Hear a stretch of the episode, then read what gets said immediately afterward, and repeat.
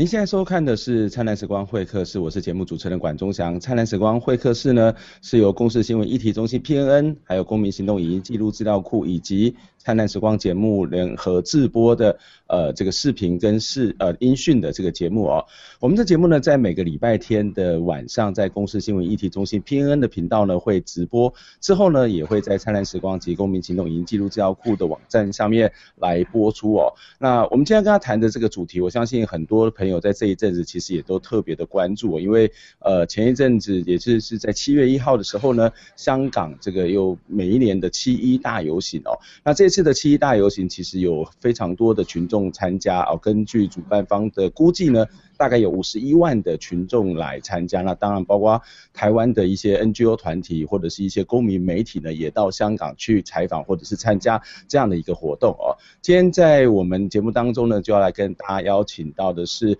呃香港独立媒体的创办人童兰，同时呢也是呃岭南大学的助理讲师叶应聪来跟我们来谈这个呃话题。呃，聪聪你好。啊，你好，钟祥，你好。呃，我相信这个很多人都知道，香港每年都会有七一游行，但是恐怕不见得每个人都知道为什么会有七一游行。可以告诉我们这个七一游行的由来吗？呃，七月一号是香港的回归日嘛，一九九七年的七月一号就是香港从一个殖民地回归到中国去，那变成一个中国这个主权底下的一个特区，那这个是本来是回归日的，然后从一九九七年七月一号开始就有游行，但是。可能比较多人呃记得的就是零三年的那一次七游行，就是呃当时是反对二十三条的立法啊、呃，就是关于所谓反对国家安全法啊、呃，所以从这一年开始呢，它就变成一个呃香港呃最大规模的一个呃游行嘛，就是很多人都会参加。然后今年的人数是特别多，呃可能是零三年那一次超过五十万人上街之后，呃最多人的一次吧。嗯哼。那这次七一游行在整个行动上面跟过去有什么不同的地方吗？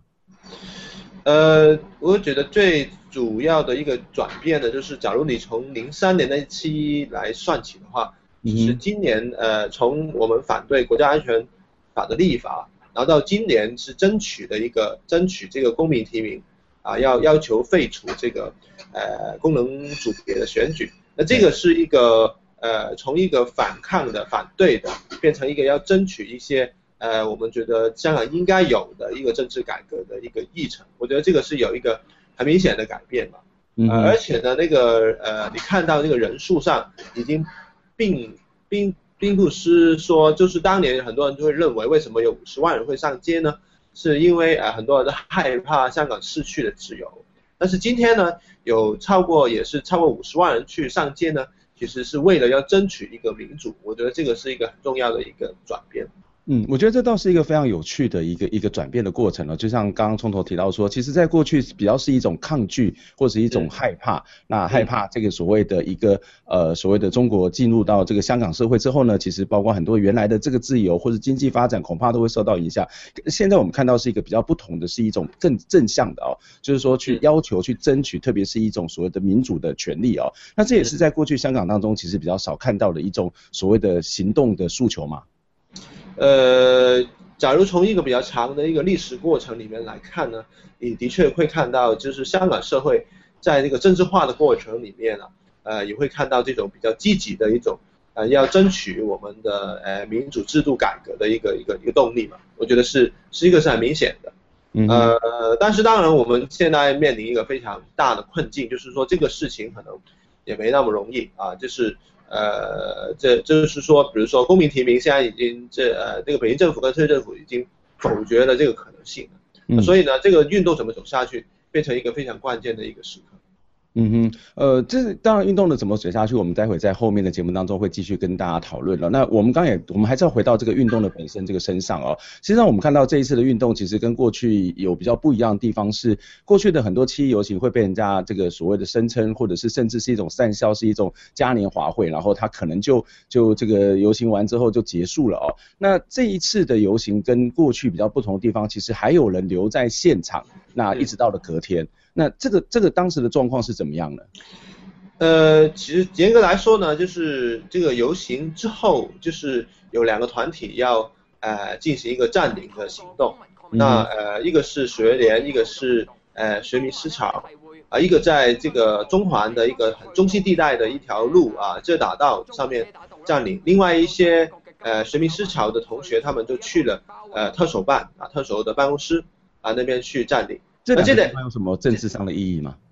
呃，其实因为占中这个事情啊，从呃去年啊，去去年开始已经在整个香港社会里面变成一个很重要的一个呃政治议题。就是一开始的时候是有呃戴耀廷他们是提出呃要要透过呃一个呃非暴力的呃和平的公民抗命的一个行动，呃去争取香港的呃政治改革要。要符合一个所谓的国际标准，那这个东西，呃，到今天呢，呃，在六呃在七游行之前，六月二十二号是有一个呃公投，呃，结果出现就是有大概呃几乎是八十万人去呃去支持这一个呃去支持这个呃有公民提名的那个元素的方案。啊，就是说我们特首的选举这个提名的部分，我们需要有一个公民提名，那有八有八八十万人是支持的。那这个东西是是变成一个呃，现在变成一个行动的上的一个一个力量嘛。那所以呢，就有这两个团体出来，呃，有点像是一种呃战争的预演啊，就是说我们现在要要要预备这个这个这个战争，所以有有这样子的一种行动的计划。嗯哼，那这样的一个战争的预演，其实它并不是真正的战争的行动，或者是说，对，对呃，因为它它不是。你你看到他原来原来战中是有一个有刚才我说的戴耀廷，还有另外两个呃就是领头人物嘛，那而且呢呃这个战中的呃这个行动呢，他本来打算是可能是要呃动员就是非常非常多的人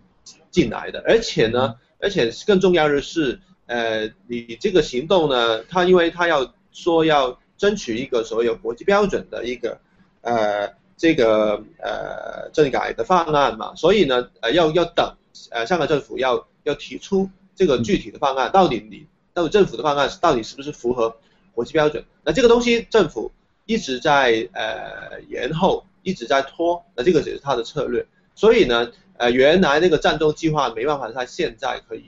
可以实行，那所以有另外一些团体就出来说要预演战中。嗯哼。其实这一次的这个预演战中，其实跟过去香港很多的这个抗争相对之下是比较不一样。例如说，呃，一直到了深夜，一直到了隔天，那也遭到这个警方的香港警察的驱离哦。那其实呃，总共有逮捕了五百多个人。那这是不是也代表整个香港的社会运动开始出现某种类型的激进化的现象，或者是说这样的一种行动，这样一种所谓相对的某种程度的占领的这样一个举动，在过去的香港社会当中或社运当中，它曾经出现过吗？或者是它有什么样的差别？嗯，也不能说是以前从来没有出现，是有的，但是可能这个一方面那个规模比较比较大嘛，而且呢，就是说它是跟呃这个现在的政治呃方案、政治改革这个东西是有关的，然后这个是我觉得是一个最大的的变化嘛，而且呢，那这个这个计这个行动本身是有透过一个比较长时间去计划的。呃，我觉得这个也是一个这个行动比较特别的一个地方。嗯，不过这边提到一个蛮重要的，个你特别谈到说是一个长时间的计划。那所以在这个长时间的计划，其实它是一种有目的的，包括这样的一种所谓的占领的行动嘛，对不对？那所以这也是一个香港社会运动开始有一点相对之下某种程度的激进化的一种象征吗？呃，也可以这么说。其实香港的行动的激进化其实已经不是今天的了，可能已经有非常长的时间。我觉得基本上你可以说，从零三年到现在都是一个，呃，有超过十年的激进化的过程。嗯哼。啊，你会看到一些比较可能，呃，人家会觉得比较激进的一些政治，呃，党派、一些政治团体，会他们受到越来越越来越多的欢迎，或者说越来越多的支持。那同时呢，在你会看到行动上，有看到不少可能过去没有参加多少，呃，社会行动的一些市民也会参加进进来。比如说这一次，呃，五百。多人被被被逮捕，里面有非常多人，其实他们的社会呃社会运动的经验其实不是那么那么多的，对，呃，所以你会看到呃有一个激进化的呃那个表现是那个很明显的。嗯哼，而且其实我看到是非常多的学生嘛，包括像中大、港大，甚至像呃岭南大学等等，都有非常多的学生，其实他们可能都是第一次的参加呃社会运动，这次某种程度跟台湾其实有点有点类似哦。但是我想要更好奇的地方是说，过去的香港社会运动，特别是这种所谓的大型的社会运动，主个主主导的这个团体，大概就是所谓的泛民阵营哦。可是我们可以看到，泛民阵营甚至包括这个中环三子，他们都被认为是一种相对之下是一种比较保守，而不敢透过一些比较激进的手段去做，而有另外一批的人，而且杀出了另外一条血路哦。这是不是代表了香港的反对运动的阵营、社会运动的阵营，它开始出现了一些比较有趣的变化？呃，的确是，我觉得这个变化可能已经也也也不完全是今天才发生的，就是说，其实政党政党已经呃变成一个某一个程度来说，它变成一个选举的机器了。呃，也不能说它是没有这个社会运动或者说政治运动的视野，但是呢，它在在实际的这个呃实践的里面，还是花很多的力气跟资源在这个选举里面。然后反过来，但是这个香港呢，其实现在还是需非常需要这个政治运动跟社会运动的，所以呢，呃，他们在这方面的呃的功能，它的角色会会减弱，相对来说有出现非常多的呃民间团体出来去呃。就着各种各样的呃政治的事件去去进行这个动员，啊，他们的他们动员出来的呃的的群众呃可能比非常多呃比比很多的政党都要多，那这个就是呃现在的状况嘛。强调自己政府自己救，香港市民声援七一战争游行，游行队伍延伸到几乎看不见尽头，街道两边更挤满声援的民众，游行所到之处就响起热烈掌声。则在游行路线旁设集结点，向游行市民挥手致意。来自台湾的民间团体，包括农政和劳政以及岛国前进等人，也设集合站声援游行，并加入游行。那整个废政党的这个团体，在整个香港的社会运动跟政治运动里面扮演的角色是越来越重。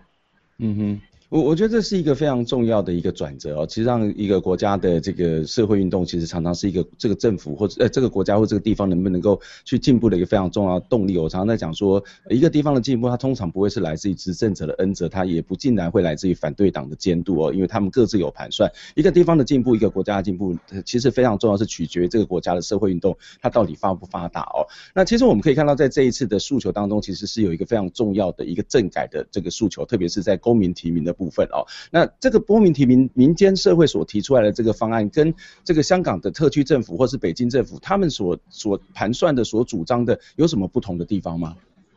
呃，就就像刚刚才我说嘛，就是香港政府跟特呃北京政府其实现在没有方案，他只是现在就是否决了民间要求有公民提名的这个元素，不管是是哪一个方案，因为六月二十二号的时候那个公投，其实两三个方案里面都有。公民提名的元素在里面，但是这个元素基本上是已经给特区政府跟北京政府否决了，认为是不合呃不符合这个基本法里面的规定啊。那他们就要他们强调说，这个提名的过程一定要在这个提名委员会里面进行。这而且那个提名委员会呃到底怎么组成，他现在没有说清楚。但是他要参照现在这个小圈子小圈子选举的那个。那个提名委员会的的的的方法去组成，所以这个东西就让很多人觉得，他现在那个呃，虽然虽然我们以后可能有机会进行所谓一人一票的普选，但是那个提名的过程还是受到呃建制派跟北京政府所控制的。嗯哼，也就是说，呃，在北京政府上所提出来就是说，哎，假设你们真的有人一人一票选举，可是最后的那个提名的人其实是由北京政府。或是香港特区政府他们来做决定嘛？那从民间的社会，他们希望或是你们需要希望的是什么样的一种提名的方式呢？其实呃，公民提名就很简单，就是说只要他得到这个社会上呃一定的人的支持的话，他应该有资格可以参选啊。比如说有有些方案会指出啊，可以拿到这个选民的百分之一的人的的联署，他就可以提名了啊，呃，成为一个正式的候选人。然后有有些人又提出说啊，这个公民提名可以是呃其中一个其中一个方法，那那跟其他的是政党提名啊，或者说提名委员会的提名也是可以同步进行的。然后呢各种各样方案都会出都会看到。那主要是简单的就是说，呃，我们不想让这个呃北京政府跟一些建制派他们可以用一个提名委员会的呃借口去呃所谓的呃筛选的一些人。啊把把那把那些把那些人排除掉，然后呢也指指定了他们喜欢的候选人来给我们投票。嗯哼。我我觉得这其实是一个对香港来讲，恐怕是一个非常重要的一个一个进步的这个进程哦，就是所谓的一个普选哦，特别是从公民提名，而不是一种所谓的形式上面的这种假普选，而是要的是一种公民提名啊，每个人透过呃自己的提名，或者是透过这个自己的每一票去选出呃他们想要的这个所谓的政治上面的一个领导者，或者是他们的民意代表哦。那但是其实在台湾也有发生类似的状况，就是某种状况之下，这个民主制度看起来是一种比较呃比较符合所谓的民主精神的民主制度，可是它背后还是有非常很多吊诡非常 tricky 的一些东西，例如说台湾的这个三月学运之后呢，这个三一八运动之后有所谓的割阑尾，就是希望把某些的这个立法委员呢是把他这个罢免掉。可是台湾的这个法令很好玩，就是选出了这些呃这个立法委，但是你的罢免的门槛是非常非常的高。那香港即使我们在看到去要求的是一个所谓的公民提名，可是这个真的能够去达到某种民主的这个效益吗？那这个其实在很多的国家都发生过类似的质疑。我们先休息一下，待会再回过头来来来。跟冲头来谈香港的七一游行。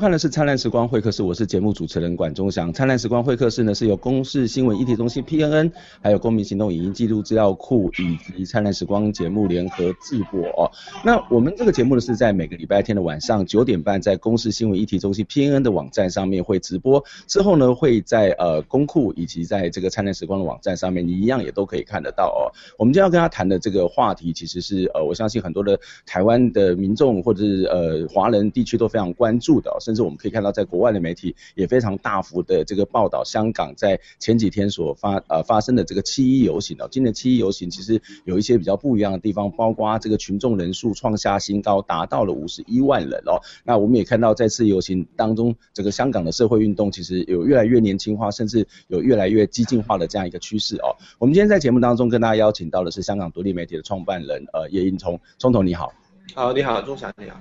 呃，我们刚刚有谈到一个话题，就是我我们知道在香对香港而言，就是要求一个民主的这个制度哦，就是至少跟现在不一样的这个所谓的普选的制度哦，是非常非常重要的。可是从台湾的经验来看，这个普选的制度其实有时候它有一些比较吊诡、比较 tricky 的地方，就是例如说我刚刚提到说，台湾的民选其实呃他选得上，可是。很容易选上，可是呢，你要罢免这个人其实是比较困难的哦。那这种在制度上面的这种改革，真的是能够让香港能够去朝向民主吗？或者是它其实只是一个阶段性的一种一种期待跟要求呢？呃，我会同意说这个是肯定是作为一个形式民主，当然是一个阶段性的。我觉得，嗯，就是说它不并不是一个社会的呃社会改革跟政治改革的一个呃终极终极点。那个，但是一个是，但是我觉得这个肯定是一个非常重要的一个阶段，就是说你透过这个过程让民众去参与这个政治，你会看到，呃，过去我们，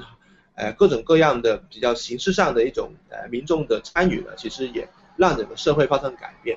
比如说，呃，第一是一直过去我们有有投票嘛，有有有有有一部分的呃立法会的议员是能能能能直选的。然后另外一个就是是几年前的呃五区公投啊，你会有公投，然后这一次也是我有一个所谓的战中公投，那你会看到这个过程里面，呃虽然可能是这整个整个参与是一个比较形式上的，但是呢，它会影响到这个社会上的人的参与，你会看到呃在这个这个这个这个效应在这个社会里慢慢的慢慢的发生，而且呢这个也是一个很重要让一般的民众去参与一个政治过程的一个。最基本的起点。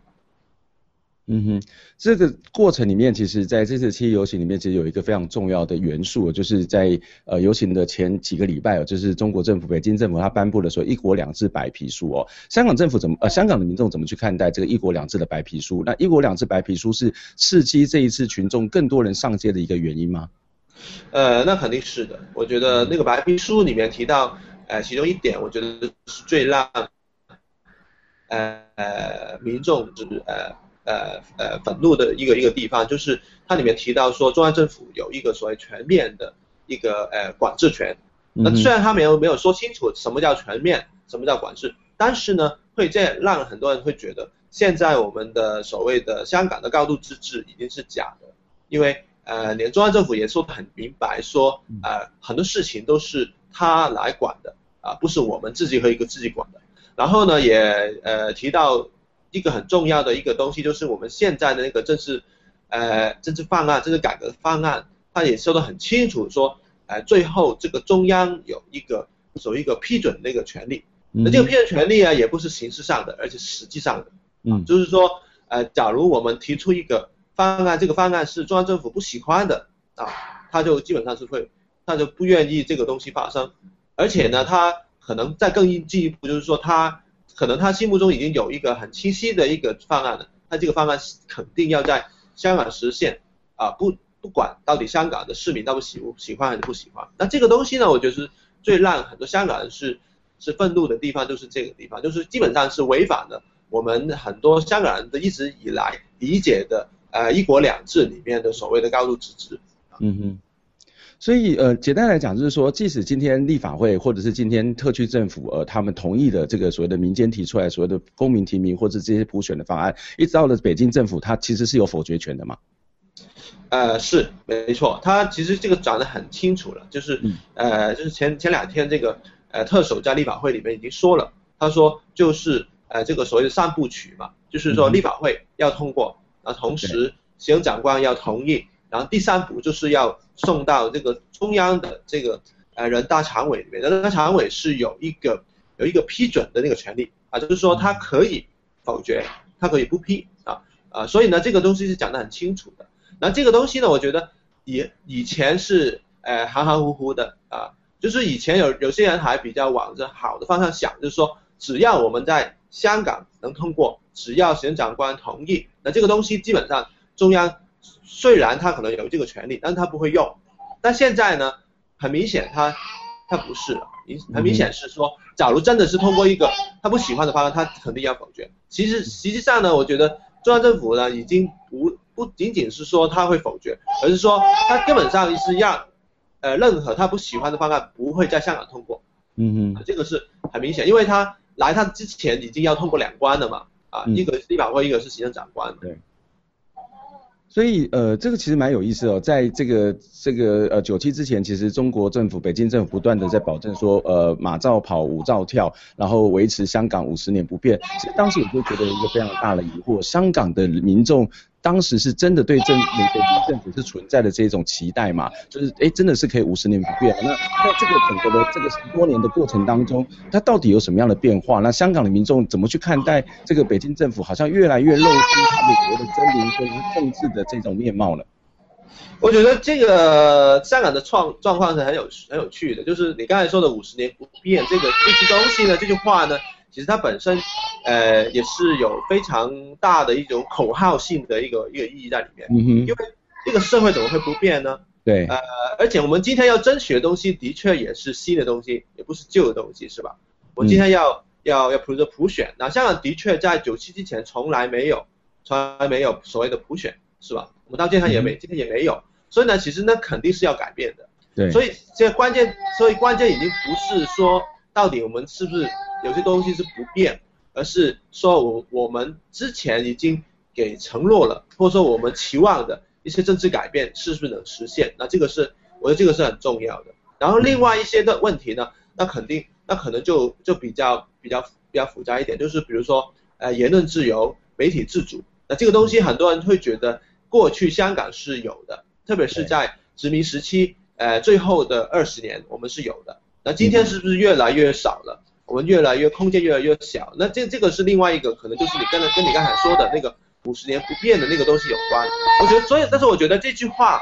其实没办法把这个现状，把把没办法把香港的整个进程描述清楚。但是很多人会会就会用来拿这句话来来描述现在的状况，就是说啊什么都变了。那其实我觉得实际上我们香港的社会的确在争取在变，而且要希望香港变得更好。嗯。我觉得这是一个还蛮重要的一个一个发展的方向。当然，那个不变其实某种程度上面是一个在自治上面的不变，可是，在某种程度上，它应该是往一个更好的方向去发展哦。事实上，我们看到这个七一游行从零三年，特别是看当时的这种所谓反对这个二十三条开始哦，那其实走到现在也将近十几年的这个历史哦。那这个走到十几年历史，我不知道这个越走哦，香港群众有时候人很多，有时候其实人其实又不是太多哦。我不知道这一年一年的走，每年的诉求或许都有一些些许的不同，可是那个争取民主由的这个信念，或者某种自治的信念，还是一样存在。不晓得这个越走的这个状况是越走越有信心呢，还是越走越无奈呢，还是越走越觉得一种悲愤的情绪是越来越高？我觉得悲愤的情绪是越来越高，这个很明显的。嗯、我觉得，呃，这个也没办法没办法避免啊，因为你你要争取了这么久，但是那个那个你目你的目的还没有达到，而且呢，你会觉得现在的状况越来越糟啊。刚才我们说的。比如说，你从呃言论自由啊，从各种各样的呃方向，你会看到香港有些问题的确是越来越严重，所以呢，就是一种很悲愤的情绪是是蔓延了整个社会啊，特别是在呃，我觉得它特别在所谓支持泛民的群众里面是越来越严重。那所以呢，在这种状况底下呢，我觉得我们怎么样去比较正面的、比较积极的呃去去呃坚持下去，我觉得这个是很重要的事情。我觉得。这个可能呃，就跟现在的那种气氛、这种这种情绪呢，可能有一点点不搭配。什么意思呢？就是说，现在有些人会觉得现在已经是最后一战。我觉得这个这种想法可能是不是那么那么好的，或者说有些人会说香港已死了，所以就是是死之前的一战嘛。我觉得这种这种这种态度，其实我觉得对现在的呃香港的政治现实可能是不是那么那么搭配的，因为我我会看到香港现在你要。进行任何一个政治改革的一个一个争取的话，肯定不是呃一两年的事情，而不是不是一个短期的时间，是一个非常长期的的运动嘛。我觉得这个，我觉得香港的社会在这方面的准备还是没有没有做得很好。嗯哼。的确，这个斗争是长期的，抗争是长期的。很多时候，他必须要在不断的运动过程当中，不断的抗争斗争的过程当中，那个能量它才能够逐渐的累积哦。那这次我们也看到，这个香港越来越有出现一种比较族群的这个情绪的这种状况。例如说，呃，在这个呃这个游行当中，也有人会呃把这个所谓的港独的这个诉求去特别的拿出来哦。那特别我们看到，在香港社会当中，呃，对于所谓的中国的政府哦，甚至不只是中国政府，包括所谓的中国的呃人民哦，大陆的。民众其实有越来越多的这种所谓的仇视，或者是甚至善笑的状况。我们在网络上面可以看到，呃，例如说在过去的这个双飞事件啊，或者上海道到精品精品这个这个精品店的这个门口去这个照相啊，或者是看到很多流传这个大陆人这个随地的大小便的这种情况哦。那这样的一个族群的情绪，其实也在这个七一的事件这个游行当中蔓延啊，或者它其实早就已经在香港社会里面出现一个非常严重的族群对立的状况。呃，是的，我觉得这个事情，我觉得可以从两呃两个方面去看吧。一方面就是说，你刚才说的一些问题，包括这个呃呃太多的游客，特别是大陆来的游客进来，嗯、然后呃改变了香港整个呃城市的面貌跟那个社会的经济。对啊，这个这个问题是应该讨论的。呃，有些政治讨论，我觉得也可以值得讨论。比如说刚才提到说啊，有些人提出港独的问题啊，香港独立的问题，香港的政治。地位的问题，我觉得这个也应该要可以公开讨论的。但是现在问题是说，当这些东西提出来的时候呢，它不是为了讨论，我觉得是反反过来是用来呃刺激一些可能是我我看来是不是那么理智的一些一些情绪。啊，比如说他把很多问题把它呃混在一起，比如说呃现在很多人有一种反大陆的情绪，那反大陆情绪里面是什么东西都放在里面，包大陆政府啊，大陆的人民。呃，大陆的经济影响，那什么东西都放在里面，呃，反正这些东西都需要反对。我觉得这个是对呃对香港的作为一个呃民主运动，作为一个社会运动来角度来看是肯定是不利的。就是说你你让自己的整个运动变成越来越族群化，那我觉得这个东西是呃应该是要避免的。呃，我觉得这些问题都可以讨论，这些问题呢可以有不同的答不同的答案可以争取，但是呢，呃。不应该用这种方法来来来来来来做的，而且我我总觉得香港的现在的民主运动的确也是应该也是需要去争取的，香港以外任何人的支持，包括中国大陆的呃群众的支持，那我觉得这个才是香港的运动的一个出路。嗯哼，这的确，我们可以看到很多时候，这个所谓的族群的因素出来之后，很多事情它就没有办法好好的谈了，因为这个族群的情绪、对立的情绪是掩盖了更多的这个理性的讨论哦。那这其实对于所谓的民主政治的发展，它未必是一个有利的方向哦。那最后想要请教一个问题哦，刚刚谈到说，呃，这个香港的这个民主的政治的这个斗争或者追求，其实应该寻求更多力量的支持哦。我们看到在这一次的七一游行当中，台湾的 NGO 也非常多的人去参与了香港的游行，甚至台湾的这个公民。记者哦，也到香港去做直播哦。那我想这一个两边之间的这个连接，恐怕不是只有在一个参加游行或是做直播、做报道这样的一个一个层面而已哦。呃，我想要请教聪头是说，你觉得台湾跟香港之间有什么样的社会运动的这个领域里面有什么样的相互支援或是相互协力的状况？因为我们恐怕面对的问题，其实有些部分是非常非常接近的。我觉得最重要是就是互相学习嘛。我觉得这个。嗯呃，两个地方当然很多东西是不一样的，没办法把东西照搬。但是我觉得书上学习是很重要。包括比如说这一次，呃，非暴力抗争，我觉得非常多的呃呃人，非常多的朋友也是学过呃台湾的一些呃支持或者说鼓鼓励这个非暴力抗争的一些一些一些一些经验吧。然后我觉得这个是互相学习是很重要。嗯。然后呃，我觉得呃更重要的是说，我我们要看到。说每个地方其实那个民主的斗争都是非常长期的，呃，怎么样去学习，互相学习每个地方长期斗争的这个经验，然后有有这样子的长期斗争的一个准备，我觉得很重要。比如说，我觉得从台湾的角度来，从台湾的方面来看，我觉得可以看到说，台湾虽然在形式民主里面已经实实现了这么长时间，但是呢，还是有很多问题嘛。那这些问题你会看到说，就可以。充分的说明，就是所谓民民主的斗争其实非常长期的，啊嗯，呃，更不要说香港今天我们要争取一个形式上的民主也是那么困难，所以呢，我觉得这个东西怎么样让呃香港的人可以深比较充分的、比较深刻的去了解台湾，也从台了解台湾身上可以理解到我们今天我们在哪个位置，我们在哪一个呃呃地方要继续下去，我觉得这个是很重要的。嗯，不过香港台湾的社会运动有一个很有趣的连结，就是我们在这个台湾的圈子里面常常会听到，就是所谓的呃，今天香港是明天的台湾哦。那从这个台湾的角度来讲说，这是一个警惕。可是我不晓得从香港人怎么去解读这样的一句话。对我我就是我个人来说，我是不同意这句话的。嗯、我觉得一方面就是说，我们不应该把两个地方放在一个放在一条线上面。呃呃，而且呢，这种这种说法呢，可是可以把一些问题简太过简化，而且也。嗯让人觉得好像，呃，就是香港已经死去了。我就觉得这种这种所谓的，呃，备份的情绪，会掩盖了非常多的，呃，我们更需要要准备的事情，包括我刚才说的，你怎么样去准备在香港也做一个长期的斗争，而不是说我们已经是在，呃，临死之前的一战。我觉得这个，我觉得在香港是很重要的，怎么样去跳出，怎么去超越这种，呃。这临死一战的这种这种情绪，我觉得非常重要。我觉得，呃，有些中呃香港跟台湾的那个互动呢，有时候会产生这样子的这种情绪反应。我觉得这种情绪反应应该是避免的。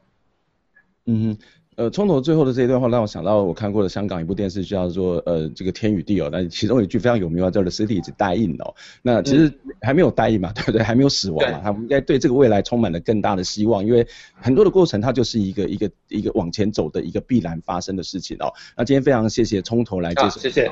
谢谢，我们下礼拜空中再会，谢谢，拜拜，再见，拜拜。天空的眼泪。了时间，还来不及发现，藏在手中的幸福消失不见，心中的黑暗掩盖了希望，忘记要相信。